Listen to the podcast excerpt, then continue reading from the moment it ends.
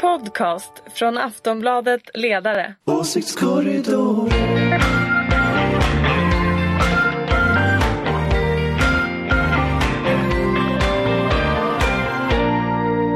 Hej och välkomna till Åsiktskorridoren. Eh, det är den 14 oktober, det är måndag, det är otroligt mycket höst i Sverige, i Stockholm just nu. Det regnar faktiskt in på Aftonbladets ledarredaktion. Det är helt sant. Vi, har hål i faktiskt- taket. Vi har faktiskt en hink som står istället Ja. för Daniel Svedin. Ja, Eh, och den här hinken droppade jag ska inte alltså säga att hinken ersätter Daniel Svedin Nej, på alla Daniel sätt. Svedin är ju då föräldraledig men på hans plats så står det alltså just nu en hink där det droppar in. Ja. Eh, och trots detta är. debacle så ska vi förstås prata inrikespolitik som vanligt och med oss har vi Ulrika Schenström som är moderat. Jajamän. Vi har från Aftonbladets ledarredaktion som ni hörde Anders Lindberg. Ja, Och vi har en särskild gäst, vi har Kristoffer Tamsons. Eh, nu ska vi se så jag säger rätt här. Du är trafiklandstingsråd i Stockholm. Ja, ja trafikregionråd heter Region, det faktiskt. förlåt. Du, vet det här med regionbildningar och sånt. Men det Jag tycker det är lite tråkigt, jag tycker landstinget är mycket trevligare Ja, ord. det finns inget så fint som tycker jag trafiklandstingsråd. Så det, är så jag det tycker kan också vara. det är svårt att finna mig i det här nya. Ja, men vi Under, under, diskuterade. under jordens härskare. Ja, Tunnelbanan. precis, tunnelbanan. Men vi ska också säga att du har en lång karriär inom Moderaterna. Du har varit talskrivare, du har varit omvärldsanalytiker och du sitter just nu i eh, partiets idépolitiska grupp. Det stämmer. En riktig långvägare har vi. Som vi och vi ska prata om Moderaterna förstås, de har stämma till helgen. Eh, men välkommen hit Kristoffer. Tack snälla. Tog du bussen hit? Jag gick hit, men jag Du tog gick hit. tunnelbanan till eh, T-centralen först, där vi har haft en liten pressträff idag. Jaha, Ja, om vad då? då presenterade vi att vi nu tidigare lägger arbetet med Roslagsbanan i tunnel till Odenplan och Centralen med sex år. Jaha, oj, Ja, stort tjusigt. för många i Stockholm. Ja, jag är ett stort fan av Stockholms kollektivtrafik. Jag nyttjar den mycket själv, vill jag bara säga. Men nu, nu brakar vi på. Eh, det hölls partiledardebatt i Agenda igår. Var det en bra debatt, Ulrika? Eh, nej, jag tycker den var väldigt tråkig, förlåt. Jag, Ja, det får nej, man men tycka. Alltså, jag, jag, nej, men jag tyckte faktiskt att det var, det kunde ha varit väldigt mycket bättre. Okej, eh, Kristoffer? Jag tycker att den var ett uttryck för hur debatten nu allt som oftast är. De blir väldigt snabbt fokuserade kring att hitta fel hos varandra, att eh, gräla ner varandra om detaljer och handlar väldigt lite om politikens långsiktiga och större penseldrag och det tycker jag är tråkigt. Okej, Anders? Jag tycker lite hopplöst att höger-vänster-konflikten i svensk politik håller på liksom att försvinna. Det blir bara konstigt Men det kanske har istället. gjort det Jo, bland men väljarna. Anders, det vet du ju, det är för att det finns en socialdemokratisk regering som bedriver borgerlig politik. Nej, det är inte det är bara inte konstigare än därför. så. Nej, men det är inte bara därför. Det också finns ett, ett SD som, som ska ha en sån här teatralisk liksom. Men det "Åh, där nej, vann han på." Och nej, jag blir angripen, jag går av scenen. Alltså den här typen av liksom teatralisk. vad, Anders, jag tror att han vann på det. Även om jag håller med dig om att det Jo, är men- teatraliskt och fånigt. Men Även om han vann på det. Ingen annan verkar vilja någonting på riktigt, riktigt, riktigt mycket. Då får ju han gehör när han Fast får som kommentator hoppa det- av scenen. Även om han vann på det så är det inget bra. Nej, det Därför håller jag med om. Svensk politik blir någon slags Kalle Anka-teater liksom. Var, det- var det nej. någonting klargörande? Kom det fram någonting som liksom överraskade er? Något slags besked från någon? Alltså det, jag tycker att det finns en sak som är väldigt tydligt och det är när väldigt mycket av det som är de, man kallar dem för de etablerade partierna eller någonting sånt lite slarvigt. När de gräver ner sig i ganska mycket tjafs kring detaljer så finns det två vinnare tycker jag. Den ena är Jimmy Åkesson, den andra Jonas Sjöstedt. Det blir liksom de som träder fram och ger någon form av liksom ideologisk laddning till debatten. Jag tycker det är tråkigt, jag tycker det är beklagligt. Eh, Jag skulle önska att vi fick mer av politik på riktigt också mellan övriga partier. Jag tror möjligtvis att en nyckel till detta, nu är jag lite sådär moderat här då, men, men det Du är, är också, ju moderat. Ja, jo, jo, jag vet, jag vet. Men det är ju också det här med att det blir lite svårt också när vi också har en diskussion i huruvida eh, Stefan Löfven eh, uttalar sig som statsminister eller som socialdemokratisk partiordförande. Just det, Eh, den det blir ju här också- det- migrations... eh, det krånglar ju till det hela, det vill säga vem var det vi träffade igår då i debatten? Var det liksom statsministern eller var det partiordföranden? Jag är Ja. mest glad att det, Vem var det? När, när, när Ulf Kristersson uttalar sig, då vet man att det är som partiledare. eh, för han är inget annat. Men, nej, men jag tror ju, jag tror ju att, Du att ser hur han alltid håller på stickrundan. jag, jag tror ju att det är ett, det, förra veckan var det inget bra när Löfven trasslade till det.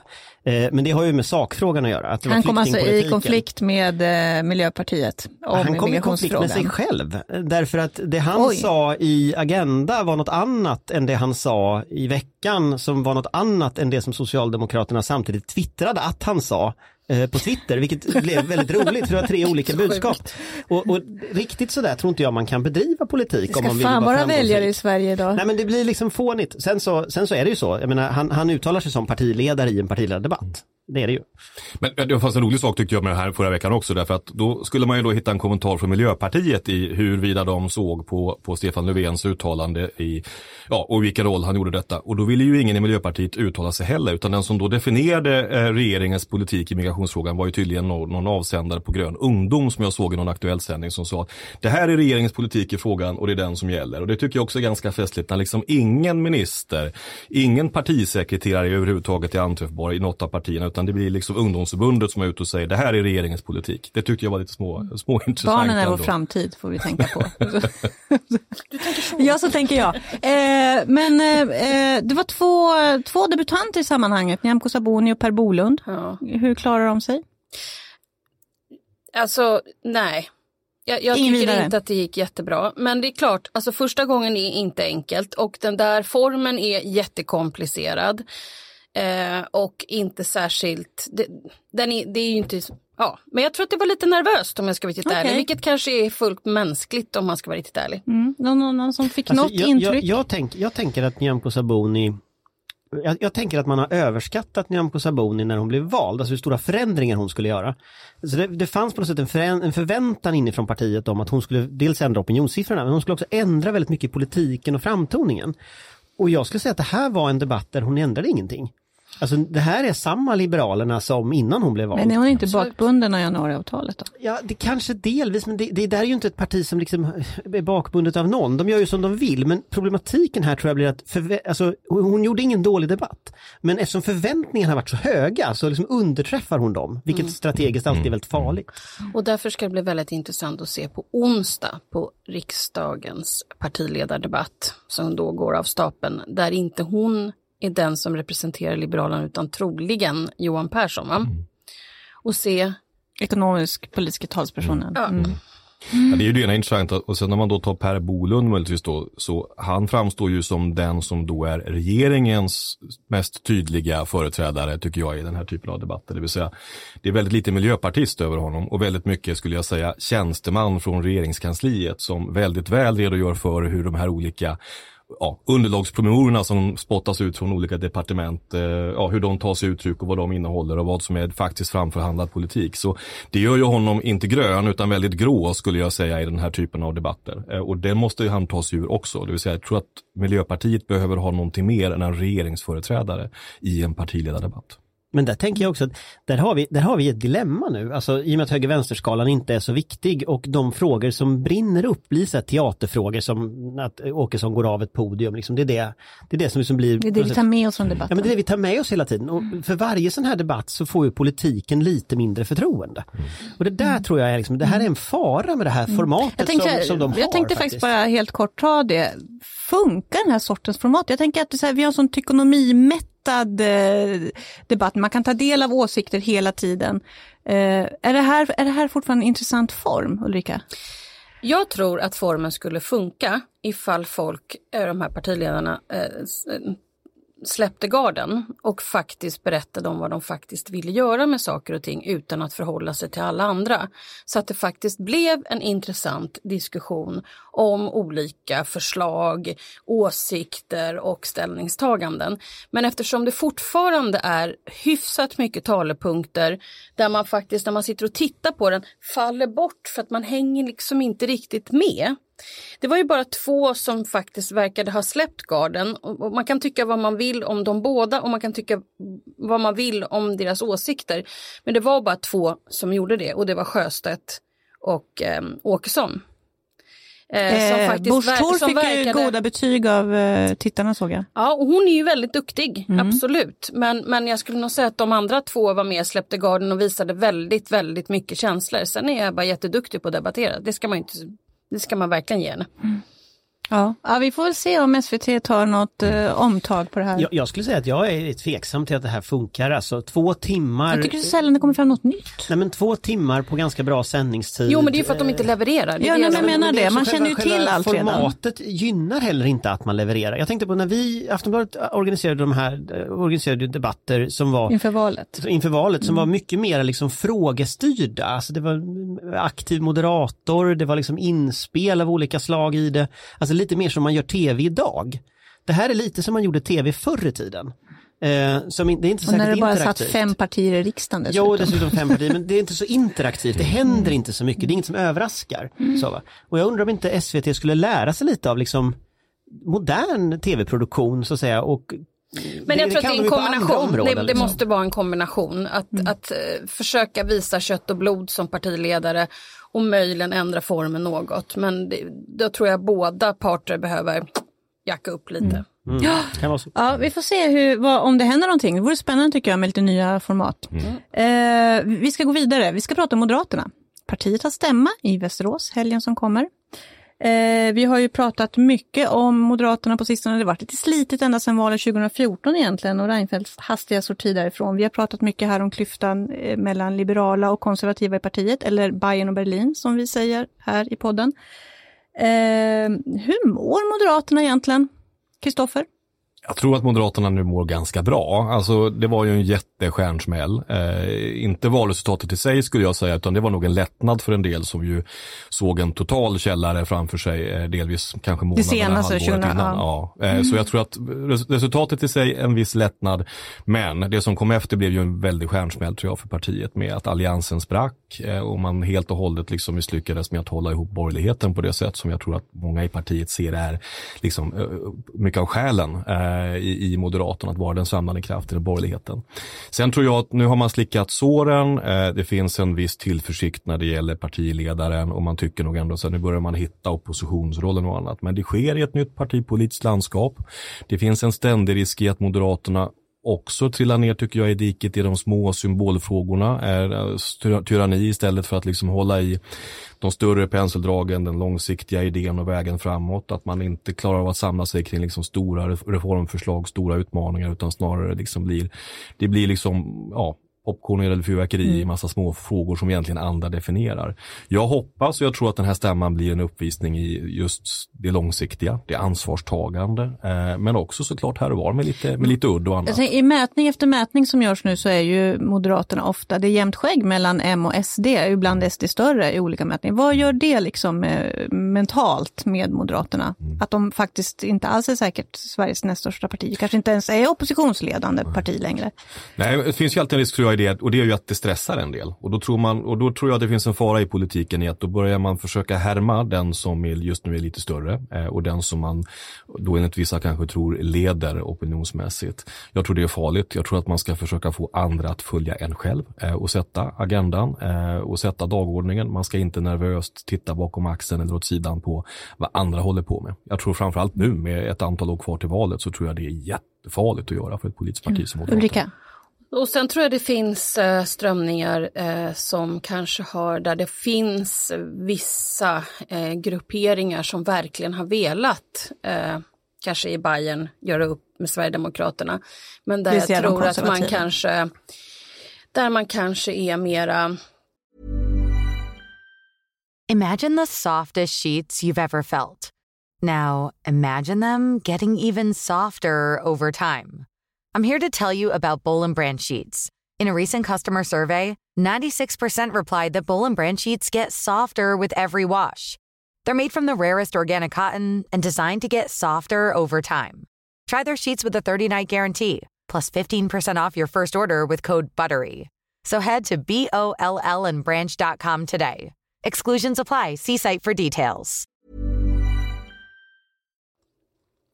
Benägen att kanske ändra sig i den frågan just nu. För det är ju Varför då? enkelt, därför att ju större de blir, därför, då blir de ju inte ett stödparti. Mhm, mhm. Och det blir vet- ombytta roller där. Ja. Mm. Mm. Mm, det kanske inte riktigt kan- den roll man hade tänkt sig. Nej. Nej. Eh, Anders, vad är ditt intryck? Alltså mitt intryck är väl det som jag tror de flesta har, att det är ett parti som mår jätteilla. Eh, och som, som eh, hade, så att säga, jag tror att Ulf Kristersson hade möblerat Rosenbad. Han visste att han skulle dit, han var säker på vilka människor som skulle fick uppdrag, skulle inte förvåna om han hade ringt runt och lovat poster till folk. Och, och liksom, och så får han inte det. Och sen går han runt och är arg. Och jag menar, jag tänkte på det igår också, att, att jag fattar inte varför man inte liksom, varför inte han ser glad ut. Alltså, han har ju det här liksom Bror Duktig-attityden väldigt mycket. Och så ser han sur ut och arg liksom. Och då får man känslan att han fortfarande inte har liksom förlikat sig med det faktum att han inte är statsminister. Och det tror jag liksom, det tror jag säger någonting om stämningen i Moderaterna. Eh, som det. Jag har ju sett ett annat stort parti förlora val och bli misslyckad och deprimerat. Så att säga. Och det här påminner väldigt mycket om, om det, den, alltså Socialdemokraterna 2006 eller Socialdemokraterna 2010 när man liksom hade förlorat valet, man var deprimerad, man bråkade med varandra. Det finns alltid en grupp i partiet som säger vi ska gå tillbaka till rötterna och rötterna är alltid vad de alltid har tyckt. Och så sitter man liksom i ett sånt där läge det är ganska svårt att leda Fast just gå tillbaka till rötterna har man inte så mycket i Moderaterna. Jo, det hör alltså, man. Det jag var med på den här pressträffen på förra stämman när när Kristersson fick frågan, fick frågan om, om eh, ja, ska ni ta på er eh, pärlhalsbanden igen? Ja, det är då, och då säger okay. människan ja. Och så blir ju det liksom nyheten överallt då, att Moderaterna ska ta på sig pärlhalsbanden. Mm. Så att man vill ju signalera att man är, är liksom partiet som folk känner igen, så högen att lita på.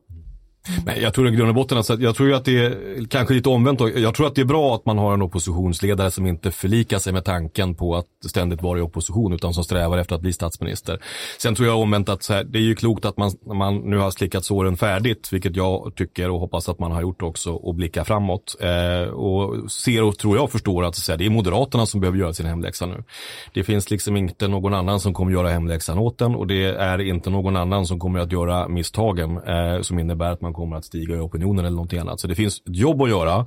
Jag tror att så att säga, jag tror ju rätt mycket på mitt parti, annars skulle jag inte vara medlem i det. Eh, jag tror, tycker att det finns viss grund för att man är på rätt väg men det måste mycket jobb till. Alltså mm. att bygga politiska alternativ tar tid. Eh, att bygga liksom en trovärdighet när det gäller eh, reformförslag och problembild det tar tid mm. och det kräver mycket ansträngning. Men man, man måste det... ändå säga att de senaste fem åren så har de ju ändå liksom gått högre. Man har ju mm. ändå närmat sig SD i många frågor och det som har hänt är att SD har vuxit.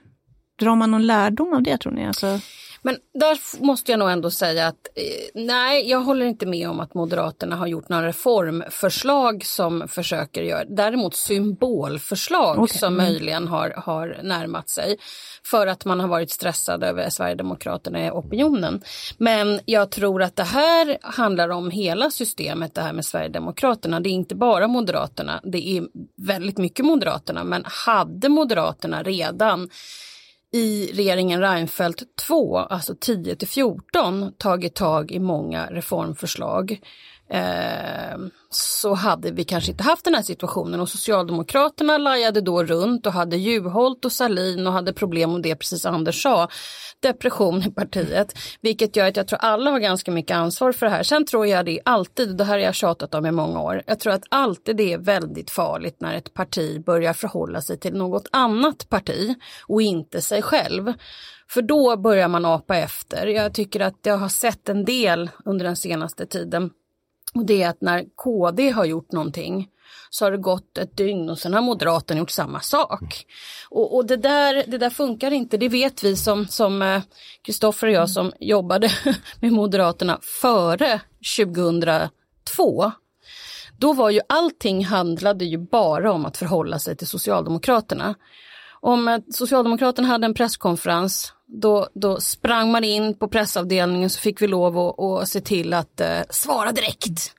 Och, så. och det handlar ju om att man förhöll sig för mycket till Socialdemokraterna. Det gäller att förhålla sig till sig själv vad man vill och prata om det. Och det var kanske lite det jag menade med partiledardebatten. Om man bara inte pratade om vad andra håller på med eller vad recensenten andra partier utan vad man själv vill så tror jag det blir enklare. Men det finns en liten sak i det här också tror jag och det är ju, nu ska man det här håller jag, jag håller med dig här Ulrika, men, men, och så att det inte liksom missuppfattas nu som jag inte gör det. Men det finns två partier som jag tror har en särställning i svensk politik och som måste ta långsiktigt ansvar för att politik ska vara på riktigt. Och det ena heter Moderaterna men det andra heter också Socialdemokraterna. Jag tror att bägge de två partierna har en läxa att göra och ett ansvar som de måste känna är att politiken måste liksom föras tillbaka till att handla om riktiga saker, riktiga reformer, riktiga samhällsproblem och att de två partierna också någonstans i något sammanhang måste också släppa den här risken som jag tycker de bägge har fastnat i under ganska lång tid, att låta sig kidnappas av de små, små eh, frågornas tyranni och de små partiernas krav på de här skalpuppgörelserna som jag kallar det för. Det vill säga någonstans måste politik bli långsiktig, stor på riktigt och då kommer det kräva att de två historiskt sett stora partierna faktiskt ser till att definiera för de andra att det är faktiskt det här som den politiska debatten i Sverige borde handla om, Vi ska- ska, handla om. Vi ska återkomma strax till li- lite av vad man ska, vilka frågor man ska prata om på stämman. Men jag tänkte, jag, kolla den här sammanfattningen som, som är utskickad nu inför stämman. Och där skriver Moderaterna om Sveriges stora problem och att landet nu måste välja en annan väg. En annan väg är citat. Och att Moderaterna erbjuder ett alternativ. Tror ni att det är lätt för väljarna att se hur det alternativet ser ut? Nej, jag, jag, jag tror ju inte det. Ehm, eh, det gör jag inte. Därför att jag minns också när jag växte upp i Moderaterna att eh, den som då var häftigast och den som fick mest att säga till om var oftast den som ropade högst på systemskifte. Och eh, jag kan möjligen vilja ha ett systemskifte men jag tror inte att väljarna förstår vad ett systemskifte innebär. Så att jag tror att man måste vara väldigt saklig i sitt sätt att säga det och inte bara säga systemskifte. Och jag tillhör ju de som tycker att ja, jag tycker att det blir tydligare och tydligare och jag tror att den här stämman ytterligare kommer att foga en del bitar till, eh, pusselbitar till den resan. Men den är inte färdig. Den kommer inte vara klar förrän vi går in i valår och går- i valrörelse, skulle jag säga. Men det är ju alla steg man tar i riktningen i att vilja tydliggöra vad man står för, varför man står för det, vilka problem man ser, vad man vill göra åt dem är bra. Och jag tycker att den här stämman tar ett antal kliv i rätt riktning.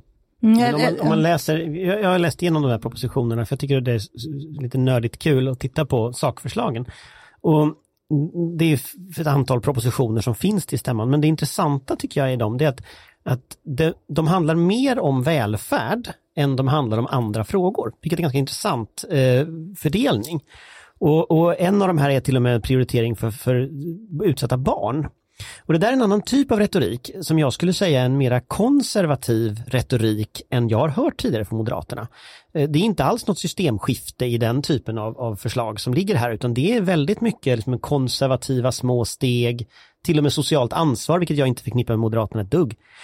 Och det- jag får ju känslan av att det här är en, en som kommer att ta ett steg till höger men som också kommer att ta ett steg i konservativ riktning, bort från liberala, frihetliga Ja, värden. men det var det jag tänkte om man pratar en Så. annan väg. Då ska man också komma ihåg att vi har visserligen en socialdemokratisk regering men de Men- för ju inte socialdemokratisk Men om vi nu ska, men om vi liksom nu vad ska ändra det här med etiketten, alltså du menar alltså mindre nyliberal mot Jag menar mindre mer... nyliberal, mindre, mindre avreglering, skattesänkningar som svar i Exakt. varje mening. Om jag läste moderata handlingar för 15 år sedan eller 10 år sedan, då var det mycket mera skattesänkningar som svar på allting och jobbskatteavdrag som svar på allting. Här finns en lång rad andra saker med. Okej, vi kanske ska ta lite snabbt de eh, propositioner då som ska behandlas på stämman. De handlar, det är fem områden. Det är lag och ordning, tillväxt i hela landet, eh, sjukvård, utsatta barn och sen är det ett utrikespoliti- en utrikespolitisk plattform. Ulrika, du brukar prata om reformer. Ser du de stora reformerna i det här? Eh, nej, men nu ska jag faktiskt villigt erkänna att jag ska vara där och kommentera och jag har faktiskt inte som Anders har gjort läst, reform, äh, läst alla handlingar än. Så att jag kan faktiskt eh, tänka mig att berätta ännu mer om detta nästa måndag. Men Jag har inte läst på ordentligt. Men, men, enough. men, Men det har jag gjort kan Okej, jag säga. ja. Det är så här, För jag här, det är så här, fler poliser, bättre migration. Jag tycker att det låter väldigt bekant. Jag ser liksom inte de stora reformerna, för att säga, och citera Ulrika här. Ja, fast jag tycker nog ändå att de finns där. Eh, alltså, dels så finns det ju ett ganska stort kapitel som handlar om alltså, den ekonomiska politiken och skattepolitiken. Där jag tycker att partiet tar ett antal steg framåt när det gäller att liksom formera en, en, en eh, låt oss säga arbetslinjen 2.0. Jag tror att den, den resan är inte helt klar ännu, men den, jag tycker att vi tar ett antal steg framåt där. När det gäller, eh, när det gäller välfärdsbenet, inte minst sjukvårdssidan, så tror jag att det finns många som känner igen sig i bilden att det svenska sjukvårdssystemet som det nu är uppbyggt och fungerar inte längre levererar. Mm, jag anar att man vill ta bort landstingen, eller åtminstone diskutera det. Det finns en, kommer vara en sån diskussion på stämman, är jag helt övertygad om. Men jag skulle säga att det är en, en väldigt brännande och stor och viktig eh, sjukvårds, alltså, eh, alltså fråga i det svenska samhället, sjukvård, sjukvården. Hur får vi bättre vård? Eh, hur får vi mer vård för pengarna? Hur kan vi synliggöra personalen, medarbetarna? Ta tag i det som kanske inte är symbolfrågan utan den mycket underliggande utmaningen, liksom korta vårdköer, ökad tillgänglighet och annat. Tycker jag finns bra förslag kring detta. Och sen så finns ju en stor brinnande fråga tror jag i Sverige just nu det handlar ju om just alltså, kriminaliteten och brottsbekämpningen och behovet av att faktiskt formera en politik som tar tag i den typen av Mm. frågor. Det är ju på något sätt, vi är ju inne nu tycker jag på något sätt i att vi behöver definiera vad, vad, liksom, vad ska vara samhällskontraktet i, i Sverige på nytt. Eh, där ju väldigt mycket av det finns en känsla av tror jag när man är ute i, i landet, oaktat det är Stockholm, Stockholmsregionen eller ute i landet i stort. Där det där inte längre riktigt fungerar, där politiken inte upplevs leverera på väldigt många av de här grundläggande delarna. Men Eh, om man- Ulrika, om man- men om jag får Ulrika börja- först. Ja. Alltså det här med landstingen, det här har vi ju pratat om i 30 år. Alltså det har ju varit, det, var ju, det, det, det har ju alltid funnits där. Men frågan är om man gör saker i rätt ordning om jag ska vara riktigt ärlig. Eller om det är så att utbudspolitik kommer att vara det som kommer att laga så att säga. Eh, Vad menar det du? finns alltså mer pengar till polisen. Eh, jag menar då ska du också ha folk som verkligen vill bli poliser och det är ju svårt att hitta tillräckligt många som vill och det kommer ta lång tid att göra det och det är inte säkert att fler poliser kommer lösa saker utan att de poliser som finns gör rätt saker. Alltså det finns massor med saker man kan titta på här. Ehm, men framförallt så efterlyser jag ju, jag vet inte, Anders sa att det var så mycket välfärd, alltså jag efterlyser ju väldigt mycket mer på andra områden som pensionsfrågorna, eh, föräldraförsäkring, alltså lönenivåer för kvinnor som kommer att dominera de kvalificerade jobben i framtiden. Det finns ju väldigt många andra områden än det som kanske just nu känns modernt. Men om vi tittar i framåt, vad är de, om tio år, vad är de stora problemen någonstans? Jo, det kommer att vara på pensioner, det kommer att vara, vara löner mellan kvinnor och män. Det kommer att vara säkert stad och land och vad det innebär. Och det kommer att finnas många andra ställen där, där vi kanske inte har debatten idag, men det är där man måste sätta ner foten idag för att kunna vara någonstans om fem år. När- jag, när jag läser det här programmet så ser jag en annan sak och det är att om jag lägger det sida vid sida med vad Sverigedemokraterna har sagt som prioriteringar och sida med sida med vad Kristdemokraterna har sagt som prioriteringar så sammanfaller det här ganska väl. Det här med hela landet till exempel, att man ska prata om hela landet, det är ju en centrum-periferi-fråga som har blivit allt mera viktig och där regeringen har tappat bort den ganska mycket. Vilket är konstigt i en regering med socialdemokrater och centerpartister kan man tycka. Men, men det har man ju. Och det är klart att här är ju en möjlighet för liksom någon slags annat regeringsalternativ att formas. Tittar man på, sko- på sjukvårdspolitiken så skulle jag säga att jag tror ju inte att ett framtida konservativt block av något slag kommer att kunna ha en radikalt annorlunda sjukvårdspolitik än nu. Och jag upplever ändå att den, den finns där ute. Den här, de här frågorna som, som, eh, som, eh, ja, alltså det är samma politik som idag i ganska hög utsträckning skulle jag säga. Men sen om man tittar på lag och ordning så är det ju samma förslag Moderaterna redan har lagt. Så att här är ju här är ju så att säga en, en, en, ett, skulle jag säga, en skiss till en möjlig regerings, regeringssamarbete mellan, eh, ja, Och om man heter Anders Lindberg och verkligen vill ha det till det så kan man tror- absolut jag se tror, det så. Jag tror att det är ganska få saker i det här programmet. Om detta lades som en motion i riksdagen som Sverigedemokraterna inte skulle kunna rösta på. Men jag, jag, skulle snarare säga där, där händer väl någonting med Sverigedemokraterna nu som jag tycker kanske när det gäller en del av, av politiken och kanske politikens kärna, inte minst i en konjunkturavmattning går åt ett annat håll. Det vill säga i skattepolitiken, arbetsmarknadspolitiken, vi har den brännande frågan om skatteutjämningen nu och mycket annat. Det vill säga Sverigedemokraterna går ju åt vänster. De går ju in och lägger sig sida vid sida med Socialdemokraterna i väldigt hög utsträckning när det gäller den ekonomiska politiken, skattepolitiken, arbetsmarknadspolitiken. Inte den ekonomiska politiken. Välfärdspolitiken försöker de ju låta som, men läser man förslagen så ser man ju att de lägger ju pengar till kommunerna, men de tar ju också bort samma pengar till kommunerna. Så än så länge så skulle jag säga att de har inte fattat något beslut som gör att de inte kan rösta för det här. Det är väl möjligen värnskatten som de... Säger han och pekar på Moderaternas program, eller egentligen på mitt papper. På ditt ja. papper. Men, men alltså det, det, inte, det finns ingen så här stoppkloss så att säga som finns här. Det finns ingenting om ökad migration till exempel eller så som ni skulle kunna ha. Eh, MUF till exempel tog fri invandring i, i helgen som de ska driva till exempel. Det hade ju varit en liten block mot. Sverigedemokraterna. Hörni, ja förlåt Kristoffer, du ville säga något? Nej, nej, alltså så här, det, det, här blir ju lite grann, det blir lite politiskt färgat kanske nästan. Och det är ju inte konstigt annars. Och nej, det- det här. Är hela tanken. Men, men jag tror att det finns en frihetlig dimension inom svensk borgerlighet historiskt sett som Moderaterna är mycket av bärare i som gör att så att säga historiskt och långsiktigt, också när vi tittar in i framtiden, så kommer det inte vara som så att det går att sätta några likhetstecken mellan Moderaterna och Sverigedemokraterna. Och jag tror snarare att vi kommer att se när vi går in i lite bistrare tider i konjunkturavmattning och annat. Så Allt tror jag tyder på det. Jag tror att vi kommer att se en Sverigedemokrati, om vi får kalla den för det, som kommer att ligga allt mer och mer diktan socialdemokratin. Och Jag tror bara att vi har sett början på detta i frågan om skatteutjämning och annat. Okej, det får Men- men bli... bara- upp, får- nej, Får jag nej. en fråga? Vad måste- i de här förslagen ökar friheten i Sverige? Jo men det finns ju en, alltså sänkt skatt per definition, men rätten för människor eller de som driver sina företag att få behålla mer av frukterna av sitt eget arbete, sin egen arbetsinsats, är ju en extremt viktig fri, frihetsreform i sig. Jag skulle säga att i, i vår tid också när det gäller frihetsfrågan så är det väl få saker som kringskär människors rätt och möjlighet till frihet så mycket som att vara, vara rädd eller orolig för att utsättas för våld och brott. Så det, jag skulle säga att det finns mycket i frihetsfrågor här som jag är helt övertygad om också har en bra resonansbotten när det gäller svenska folket. Det blir sista ordet här. Nu måste vi vi kör lite Brexit också. Jajamän. Titta på Ulrika, hon ska iväg med en taxi. Men vi, Brexit vill hon inte missa. Nej, inte vi kör jag det. inte. För det här, nu börjar det börjar bli brännande. Det är 17 dagar kvar till den 31 oktober då Boris Johnson dyrt och heligt har lovat britterna att de ska vara ute ur EU. Eh, parlamentet, brittiska parlamentet öppnar as we speak, tror jag just nu. Håller, håller drottningen anförande där. På torsdag är det toppmöte i EU. Många tror att det är sista chansen att få till ett avtal, om det nu finns en möjlighet för det. Och på lördag är det den 19 oktober. Och senast då måste Boris Johnson enligt den här lagen som parlamentet tvingade igenom skicka ett brev om de vill ha uppskov. Eh, kommer britterna vara ute ur EU om 17 dagar? Ulrika? Eh, Nej. Kristoffer? Mycket pekar nog för att det inte blir så. Anders? Nej, jag tror inte det. Ni tror inte det? Men vad tror ni kommer hända då? Kommer de få till ett avtal den här veckan, de närmaste dagarna, eller blir det ett uppskov? Eller vad? vad? Blir det någonting Alltså, det är Alltså, som- jag förstår, det här måste man ju vara Ja. eh, synsk för att kunna ja, säga.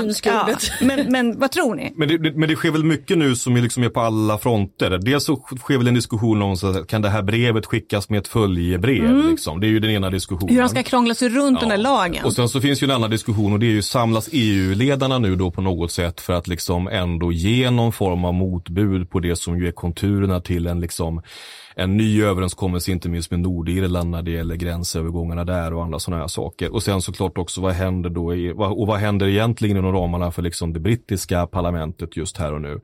Eh, de ska väl debattera det här, det här, eh, det här, eh, det här, ja, drott- Eventuella... The Queen's speech nu i fem dagar eller någonting sånt. Det är väl det som praxis säger. Eh, och det är väl först därefter som man egentligen röstar om det också. Liksom, Ja, jag tror att de skulle ha någon specialsession på fredag eller lördag om ett eventuellt, och, och ska vi också säga att de senaste dagarna i slutet av förra veckan så pågick ju trots allt förhandlingar. Det har det ju inte gjort på länge, men nu var det ju ändå något slags samtal som pågick. Så någonting håller på att hända. Men sen skulle jag säga så här, den som har rätt om Brexit när det gäller spåkulan, den tror jag inte finns.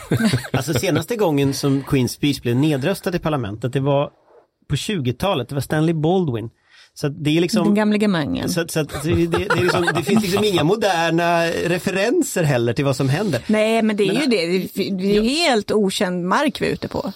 Liksom. Men, men typiskt sett tror jag, tror jag att liksom, jag, jag, jag tror osuret alltid är bäst, men, men det känns ju som att Boris Johnson, han har förlorat, han har haft sju omröstningar i parlamentet tror jag det är, och han har förlorat alla. Så det här blir hans åttonde då om, Queen's speech. Förlorar han den också, men vid någon tidpunkt så måste man väl konstatera att man inte ens är en regering. Fast det är väl lite, en del menar ju att det är lite det han vill. Att han vill avgå, kunna lägga det här på Corbyn, att be om uppskov. Och sen nyval Ja. och sen tar han hem hela skiten. Man ska ju, precis, man ska ju komma ihåg att, att alltså man kan ju tycka att han är lite, lite dum och läser man viss media så verkar han vara jätte, jättedum. Eh, och det kan man ju färgas av i sina åsikter att tycka. Jag gillar inte Brexit själv ska jag säga. Men det verkar ju vara som så att för varje omröstning han förlorar i parlamentet så blir han ju starkare och vinner större och större stöd hos det brittiska folket. Jag, 38 procent är han uppe i. jag tror att han steg, precis, han steg upp till 38 procent med en 15 procentenheters ledning gentemot Labourpartiet. Och Labourpartiet leds av den mest impopulära opp eh, oppositionsledaren på över 45 år. Så det är klart att, så att säga, det finns ju en annan sida av det här myntet som ju är inrikespolitiskt som jag tror att vi inte riktigt ser och förstår. Där ju Tories ju under Boris Johnsons ledning ser ut att långsamt men säkert liksom röra sig mot vad som kan vara en, en riktig landslide när det gäller ett kommande liksom, eh, val. Och så lyckas de liksom få parlamentet att framstå som folkets fiender här. Alltså det folkvalda Han vill ju verkligen det. Han vill ju driva en valrörelse mot parlamentet och det, det är väl fascinerande att se. Alltså, när, jag, när jag var där för två veckor sedan då sa ju alla det att liksom, ja men när han bara har förlorat det här 31 oktober då kommer hela kartan att vara omritad. Då har liksom det löftet han har ställt ut fallit och då kommer Brexitpartiet komma tillbaka, Nigel Farage kommer komma tillbaka. Så att liksom det, kommer ju säkert att bli så, men, sjut, men ingen vet vad som händer. Och det är så, liksom, så många parametrar nu att det går inte att mäta någonting längre i Nej. opinionsmätningarna. Och jag tror att det finns en sak som vi hela tiden missar. Vi tror så mycket att Brexit är slutet på någonting eller slutet på en process. Jag tror att för Boris Johnson så är det början. Det är början på det han egentligen vill prata om och början på det han egentligen vill bygga. Ett nytt imperium. Nej, men, nej det tror jag inte. Men så länge vi inte ser det. Jag kan kanske inte vill kolonisera världen, kanske inte Nej, då. jag, men jag tror också så länge vi inte ser det så tenderar vi liksom att missa vad det här egentligen handlar om. Eh, när det gäller liksom de reformförslag som läggs fram och liksom frihandelssträvan när det gäller övriga världen och väldigt mycket annat. Han är liksom ingen Trump, han är ingen, han är ingen rakt igenom så att säga, opportunist på det sättet som vi ser i en del, hos en del andra världsledare, utan han är ju någon form av liksom till och med vänsterfalang inom sitt eget Han parti. har en plan. Jag tror han har en plan eh, och jag tror den planen väldigt mycket har sin startpunkt i Brexit snarare än sitt slut i Brexit. Det får bli slutordet för den här gången. Tack så hemskt mycket Ulrika Schenström, Anders Lindberg och särskilt Kristoffer Thomsons. Roligt att ha dig här. Härligt. Anna Andersson heter jag. Eh, vi hörs nästa vecka. Hej då! hej, hej. hej.